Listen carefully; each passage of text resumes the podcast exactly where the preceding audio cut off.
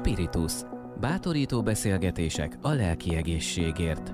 Önök a Képmás magazin pszichológiai podcast műsorát hallják. Vendégeink a lélek bonyolult működését jól ismerő szakemberek és olyan ismert személyiségek, akik bátran beszélnek életük legnehezebb és legörömtelibb időszakairól, küzdelmeikről és felismeréseikről. A boldogsághoz önmagunk és a többi ember viselkedésének megértésén keresztül vezet az út. Tartsanak velünk!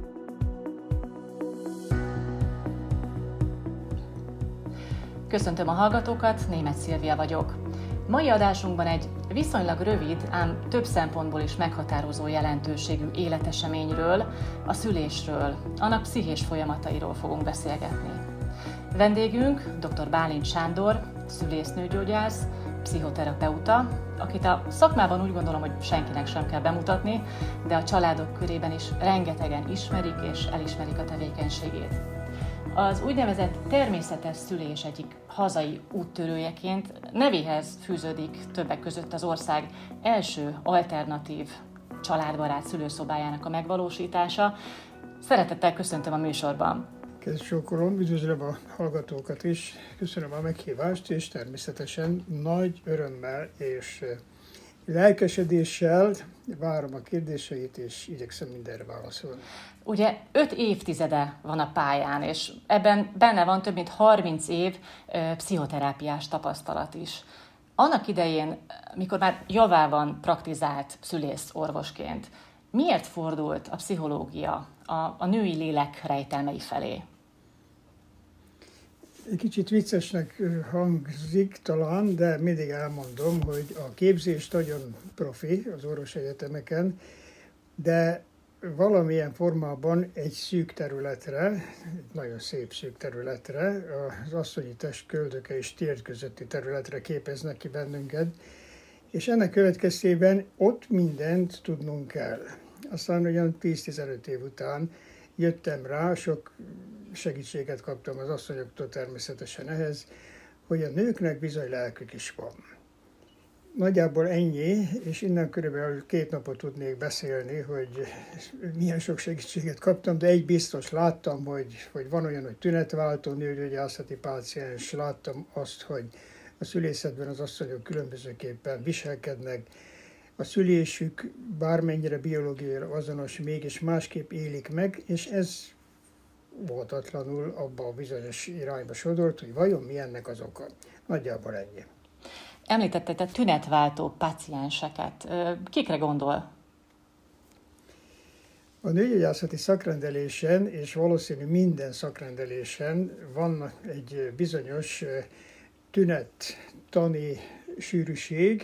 Nyilván, ha valaki elmegy a fülorgégészetre, akkor vagy folyik az orra, vagy az esetben a vér, vérzik az orra, vagy, a, vagy nem hal jól. A nőgyógyászaton ugyanígy a nők értető módon azokkal a tünetekkel jönnek, ami a leggyakoribb, tehát különböző gyulladásos jelenségek, illetőleg ennek a részletei a, a klasszikus triász, az égcsép viszket folyik, ez már négy, majd, hogy nem, mert a fájdalom is ide tartozik. A lényeg az, hogy ennek mind van sok esetben oka is, terápiája is, és az orvos a képzése révén el is várja, hogy ha egyszer már mindent megadott, akkor gyógyuljon is meg a páciens. És én azt tapasztaltam, hogy ez nem mindig sikeredett, és úgy éreztem, hogy ez az én kudarcom. Mert hiába sikerült rendezni valamelyik részét, egy pár nap múlva, akár másnap visszajött egy másik panasszal. Aztán kiderült, sok hasonló kudarc, idézőjelben mondott kudarc után, hogy semmi másról nem volt szó, mint arról, hogy azt szerette volna, hogy egy picit beszélhessen. Tehát az a pár perc, amit rá tudtam szállni, az valóban elég volt arra, hogy diagnózis, terápia, de arra már nem, hogy az egész embert lássam. És amikor egyszer erre időt kapott ez az asszony, kiderült, hogy párkapcsolati problémája van, és a tünet pedig azért változott, mert tudta nagyon jól, hogy az orvos csak kifejezett testi, organikus tünetre reagál, mert ösztönösen vagy saját tapasztalatában tudta, hogy ez a hívószó az orvosoknál. Tehát így kerültem ebbe a bizonyos helyzetbe, hogy egy picit több időt szálljak rájuk, illetőleg, ha nincs rá időm, akkor is azt az öt percet úgy kihasználni, ahogy egy névrokonom annak idején, Bálint Mihály, az úgynevezett 5 perces pszichoterápiát, még a háború vége fele Magyarországról volt kénytelen emigrálni Londonba, és mondván, hogy hát azt a magyart kirakjuk egy STK-ból, aztán iszonyatos mennyiségű páciens van. Kiderült, hogy 5 perc alatt is lehet segíteni az embereknek. Na ebben az irányban indultam el, és hát ez a Bálint Mihály féle gyors pszichoterápia. Az önök oldalán, a, a gólyafészek rendelő oldalán olvastam, hogy idézem, az asszonyokat nem kell megtanítani szülni, mert ők rendelkeznek az ős, ősi tudással.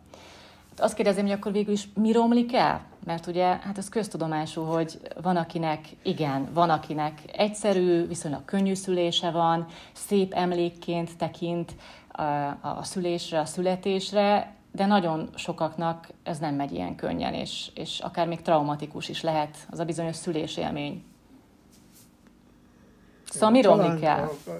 Talán a, romlik helyett én egy másik kifejezést, ha megengedi, ajánlanék, mégpedig azt, amit ilyenkor szoktam mondani, hogy megvan a tudás, csak valami ok miatt nem tud működni.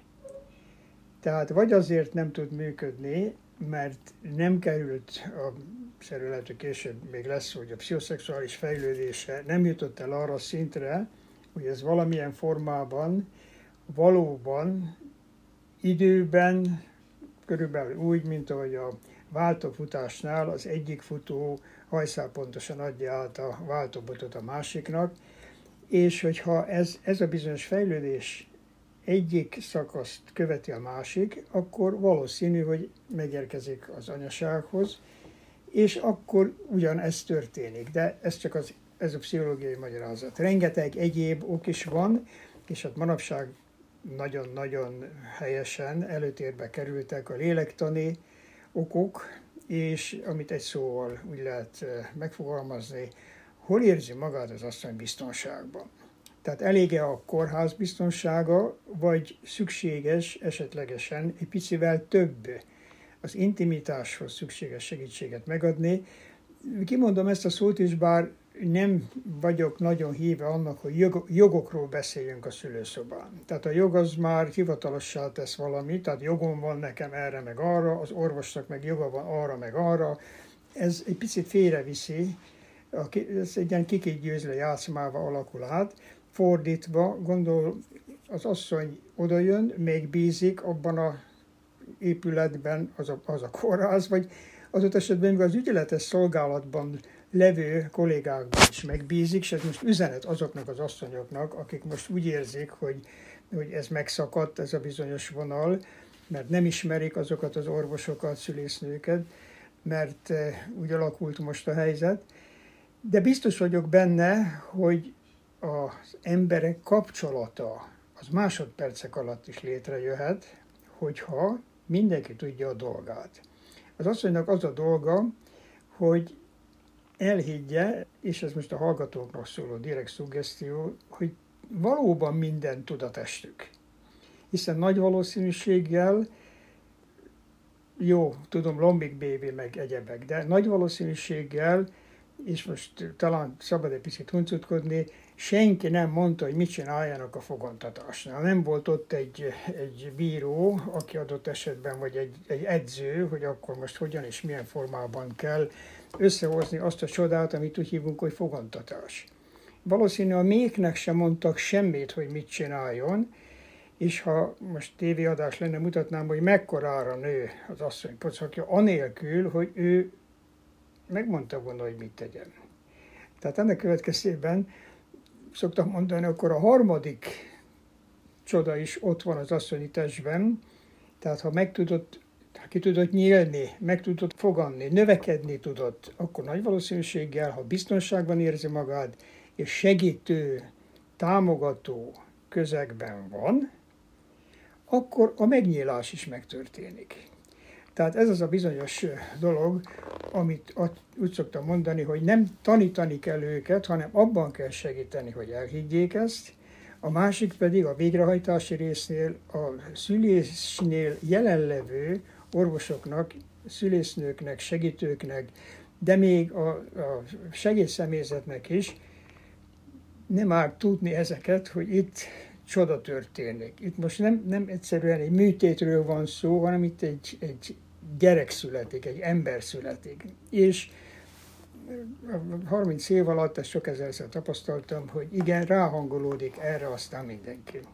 Ugye azt mondja, hogy segíteni kell az asszonyokat, a nőket abban, hogy elhiggyék, hogy képesek eh, a könnyű, természetes szülésre nagyon érdekes, mert ez ugye ösztönösen bennünk van, és mégis egy csomó tényező nehezíti, hátráltatja azt, hogy ezt, valóban ezt is érezzük. Gondolok itt például ugye az internet világában, amikor a világhálóról egy csomó információhoz juthatnak a kismamák, és hát sokan természetesen ugye a saját megnyugtatásuk miatt is igyekeznek felkészülni, ilyen autodidakta módon keresik az információkat a szüléssel kapcsolatban, és bizony sok rémséges történettel is találkoznak az interneten, de nem is kell a világhálóra felmenni, hiszen családon belüli, úgymond mendemondákból is sajnos sok szörnyűséget hallhat egy várandós anyuka, a, kezdve onnan, hogy mondjuk akinek nem olyan széles homokóra formájú a csípője, na annak biztos, hogy nagyon nehéz lesz a szülése,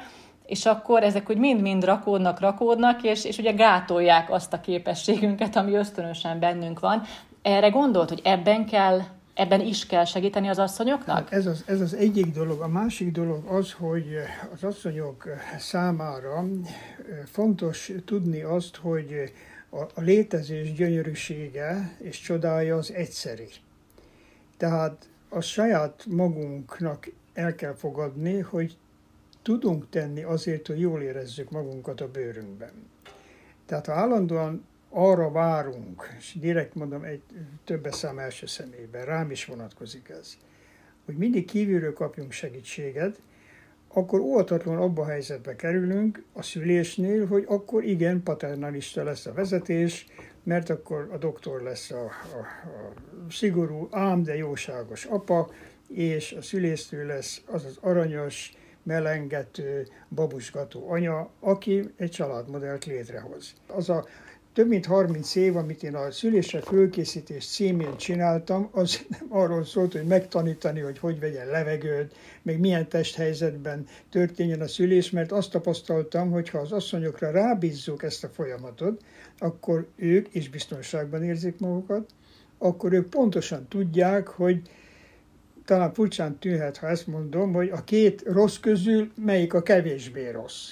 De mindig ő választott és ennek következtében nyilvánvaló a legjobb megoldást választotta, hiszen ha egy természeti példa, a macska neki ront a kerítésnek, és látja, hogy húha, itt kerítés van, akkor mit csinál? Elkezdi szépen nyugodtan a fejét úgy igazgatni, hogy valahogy az átférjen. Ha az átmegy, süt, akkor a törzse is megy.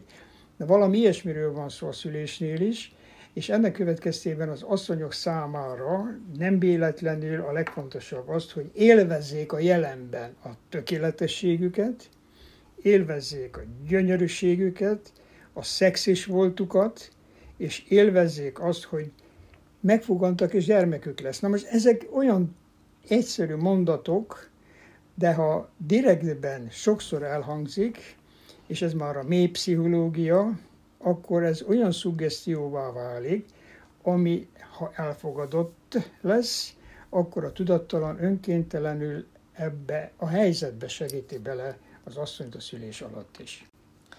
Egy csodálatos hasonlatot olvastam az ön egyik tanulmányában. Ezt a bizonyos kódot, ezt az ősi kódot, ami, ami minden asszonyban benne van a megszületésétől kezdve.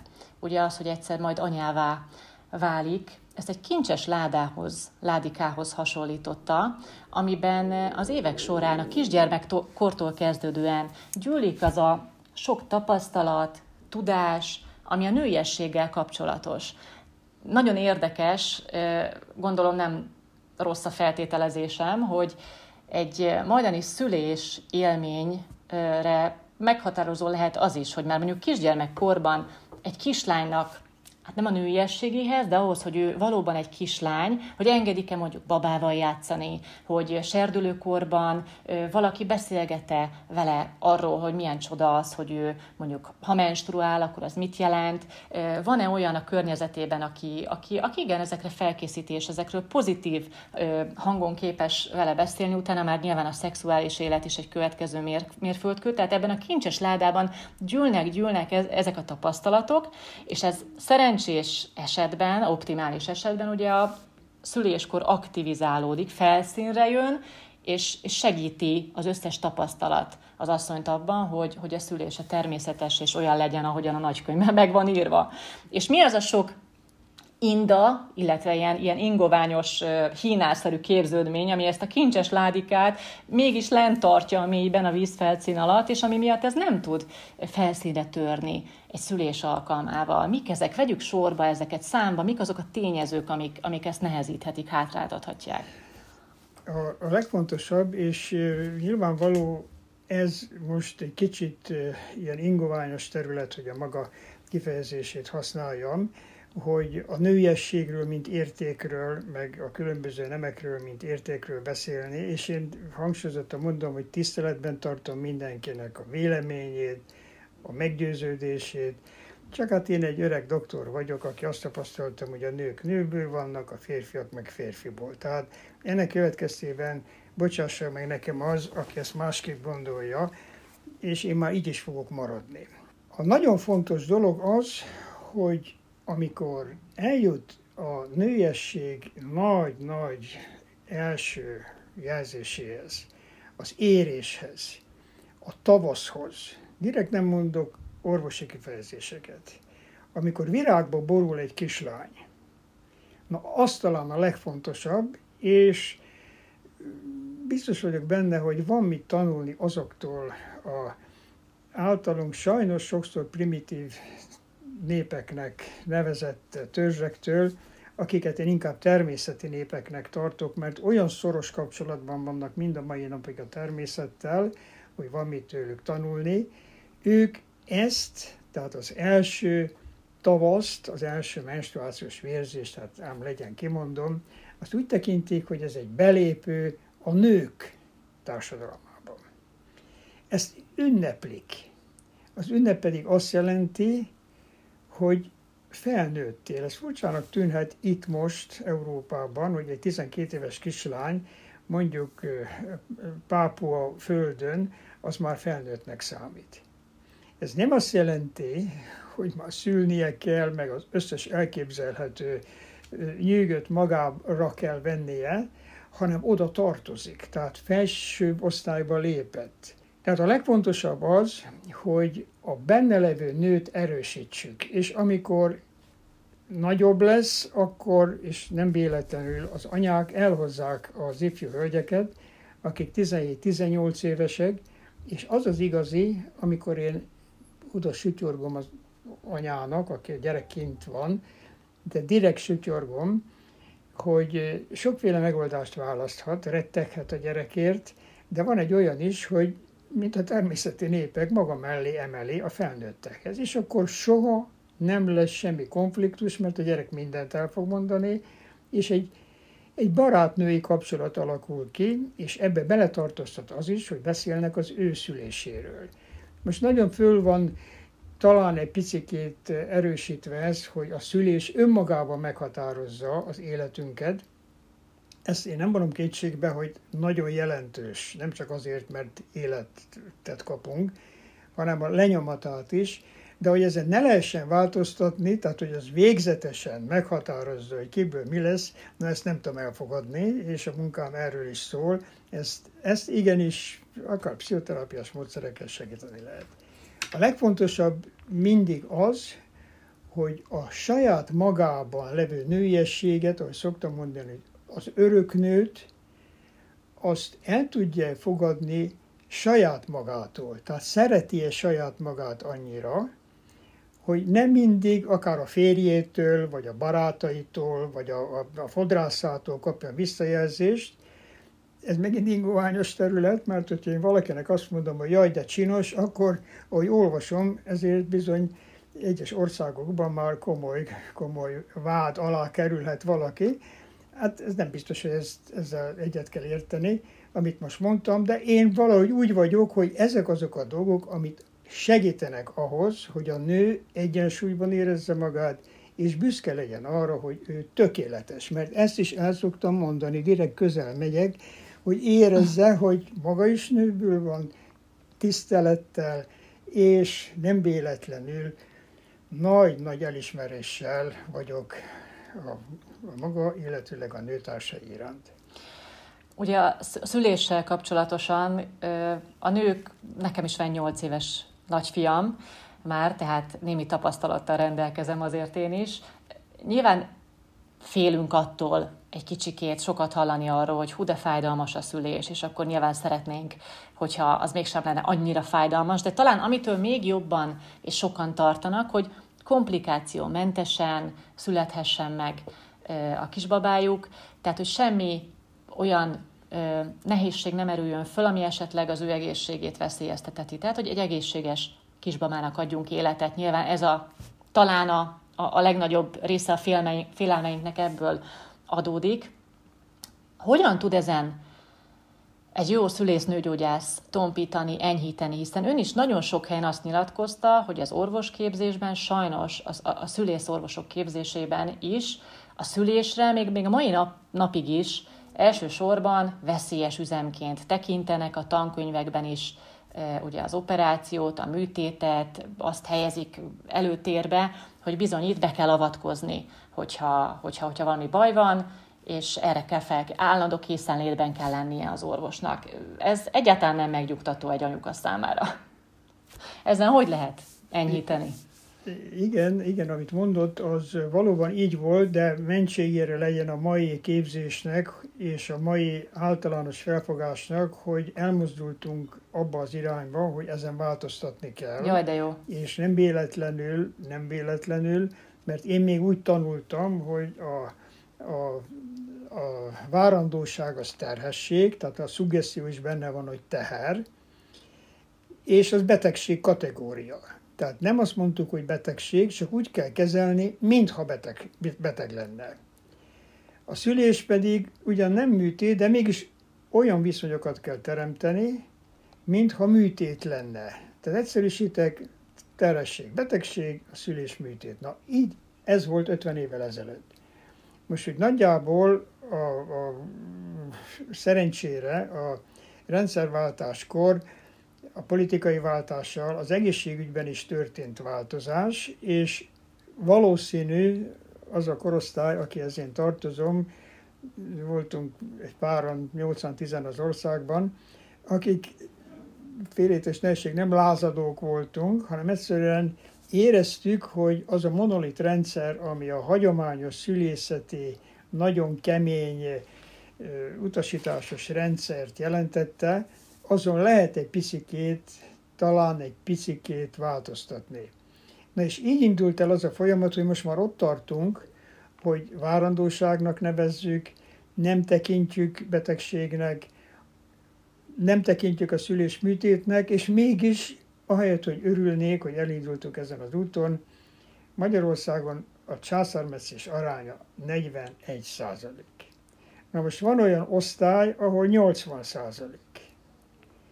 Na most a én anyaintézetem, azt végül is nyugodtan dicsérhetem, a Szent Imre Kórház, hála jó Istennek, a első háromban benne van. Ott 22 százalék a császármetszés. Vajon miért? A feltehetően azért, mert ott egy picit előrébb járnak azok a dolgozók ebben az irányzatban, ami hangsúlyozottan mondom, nem azt jelenti, hogy a Szent Imre Kórház jobb, mint a többi, hanem egy kicsit előrébb van azoknak a tapasztalatoknak a megszerzésében, ami adott esetben kikerülhetetlen. Tehát ezt mindenkinek meg kell tapasztalni, hogy igenis császármetszés után is lehet hüvely úton szülni. Meg először szülő asszonynak a medencévégű fekvéses babáját világra lehet segíteni hüvelyúton. Tehát ez szakmai kérdés, de ennek a végrehajtása képzés. A képzés pedig elindult, és ezt hadd jelentsem, aki hallja, adja át, hogy, hogy a, a, a kormány által az úgynevezett családbarát szülészet jegyében óriási képzés indult el, és hála jó Istennek sikerült javaslatunkra, tehát itt megint több orvosról beszélek, tehát nem, én, nem az én javaslatom, én is azok között voltam, aki ezt javasoltuk, hogy azok kaphatnak segítséget adott esetben kórházi eszközök, alternatív szobafelszerelés és így tovább, akik elküldik az embereiket képzésre. Úgyhogy és ebben a képzésben a, a pszichés tényező is benne van? Tehát a lelki folyamatokkal kapcsolatos ez, ez, A pszichológiától kezdve a vízben szülésig, a császármetszés utáni hüvei szülésig, tehát ez egy, ez egy fantasztikus, valóban a Magyar Prenatális Pszichológiai Társaság szervezésében és az LT-vel közösen zajlik ez a bizonyos képzés, csak ebbe beletenyerelt ez a vírus. Ugye a lelki dolgokat azért feszegetem ennyire, ugye alapvetően erről beszélgetünk most, és az önök oldalán is azt olvasom, hogy maga a szülés-születés folyamata is ugye test és lélek egységéről szól. Tehát ezt a kettőt együtt kell kezelni, mégis oly sok kismama, hogyha kismama fórumokon olvasgat az ember egy-két hozzászólást, természetesen nyilván a pozitív tapasztalatok is bőven vannak szép száma, de sajnos negatívak is, és, és sokszor arra panaszkodnak az anyukák, hogy a várandós kismamák is, hogy mint hogyha futószalagon zajlana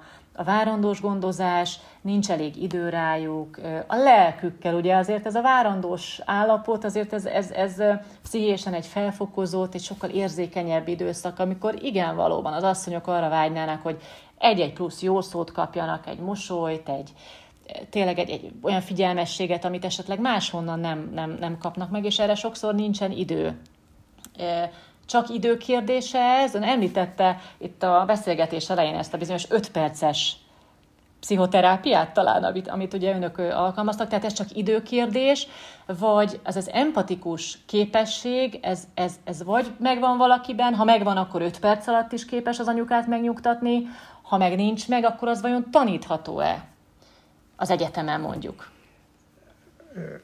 Azt szoktam ilyenkor mondani, rezidensek képzésében részt veszek, hála jó Istennek, és mindig elmondom, hogy mindenki tud kommunikálni, mindenki tud táncolni, mindenki tud beszélni, de ha valaki tanulja, akkor valószínű jobban tud beszélni, jobban tud kommunikálni, és jobban tud táncolni is. Tehát, tehát nem lehet kikerülni azt, hogy ismereteket szerezzen, és az sem, hogy valamilyen formában ez gyakorolja. Tehát meg lehet sok mindent tanulni könyvből, de alig hiszem, hogy egy helikopter pilótát beültetnek úgy a, a pilóta fülkébe, hogy egyetlen egyszer sem szállt fel. Tehát nem ott fog kiderülni, hogy adott esetben fél a magasságtól. Tehát ezért mondom, hogy a képzésben ez is benne van, és az öt percesről csak annyit, hogy az öt perces az azt jelenti, amit, amit mondod, hogy bejön egy ember, tehát nem, nem egy, egy várandós ember, hanem egy olyan ember, akinek lelke is van, teste is van, nőből is van, gondolatai is vannak, vágyai is vannak, kérdései is vannak, és én nem szólok semmit. Várom, hogy ő kezdje el. Tehát ez a lényeg. Egy roppant egyszerű dolog. Csak figyel rá, mondjuk, nem, nem bújik bele a számítógépébe. Hoz egy csomó papírt, és mutatja a papírokat. A zárójelentések, leletek, stb. Mondom, azt mondjam, köszönöm szépen, ezt most félretesszük. Még nem is kíváncsi rá, doktor? Hát mondom, dehogy nem, csak én először magára vagyok kíváncsi, ismerkedjünk egy picit. Na most ez az egyszerű mondat már azt jelenti, hogy én érdeklődöm, és fontosnak tartom, hogy ő most itt van. A rezidenseknek, asszisztenciának mindig elmondom, hogy sose felejtsék el, hogy mi vagyunk őértük. Tehát erre kaptuk a képzésünket, erre tettük az esküt, és bizony, akár tetszik, akár nem, ez mindenkire vonatkozik. Tehát akár milyen baja van adott esetben a segítőnek, amikor bejön a páciens, nem pakolhatja át a saját feszültségét őre. Mit lehet öt perc alatt csinálni? Hát el kell dönteni, hogy mi a fontosabb. Tehát mi a legfontosabb. Tehát akkor a következő, igen, látom a papírét, átnézem, most mi az, amit nagyon szeretne tőlem tudni? Mi a legfontosabb? És akkor ő mond egy dolgot.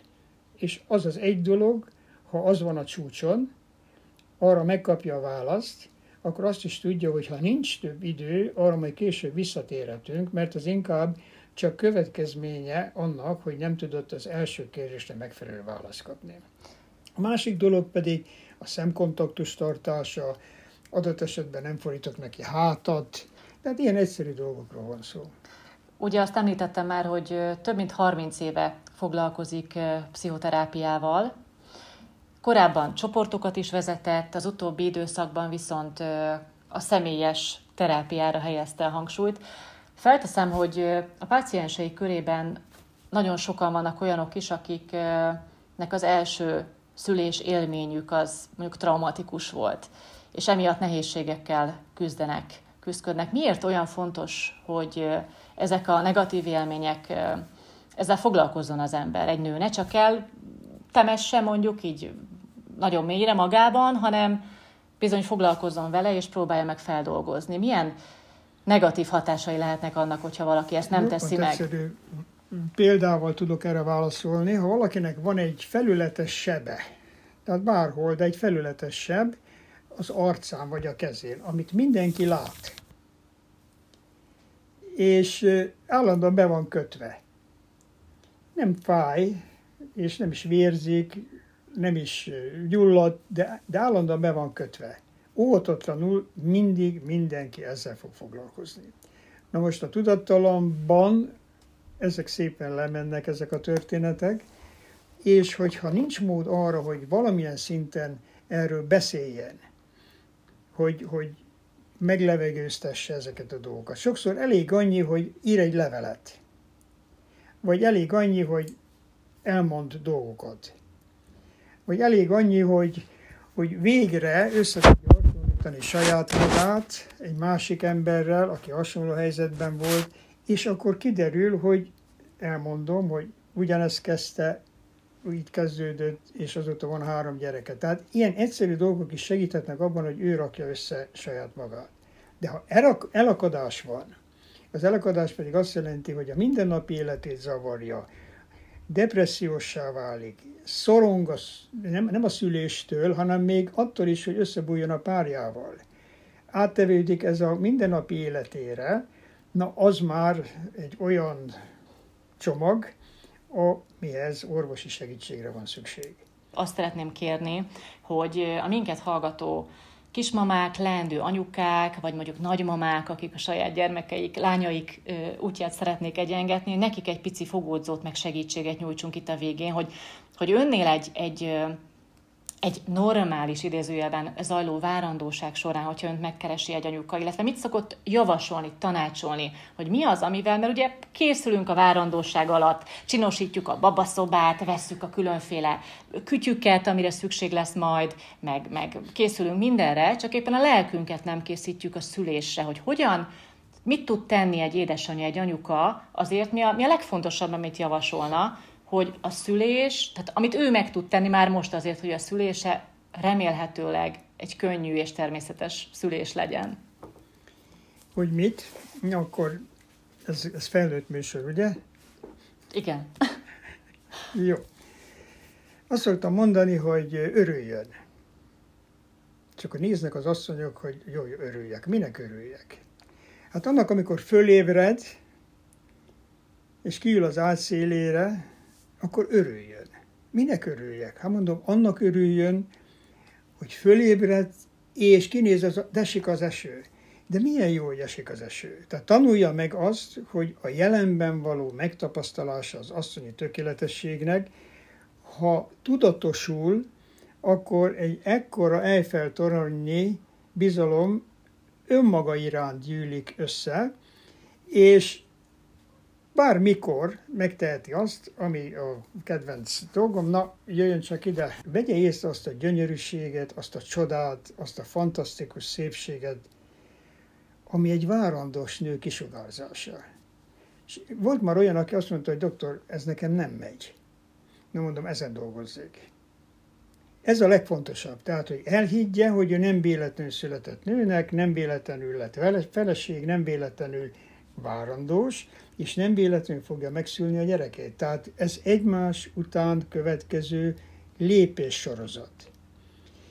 És ha még ez se elég, akkor most jön a felnőtt, felnőtt rész, akkor tesztelje le a nőiességét. Risszantsa meg egy kicsit a fenekét a férje előtt. És ha a férj rámozdul, akkor minden rendben van. Tehát nyugodtan mehet szülni. Mert ez azt jelenti, hogy várandósan is maga nőből van. És a nők mindent tudnak, nem kell őket segíteni. Csak abban kell segíteni, hogy ezt el is higgyék. Szerintem ez végszónak tökéletes volt. Nagyon szépen köszönjük, hogy itt volt velünk. Dr. Bálint Sándort hallották, és a hallgatóknak is nagyon köszönjük, hogy velünk tartottak. Találkozunk legközelebb is. Viszont halásra!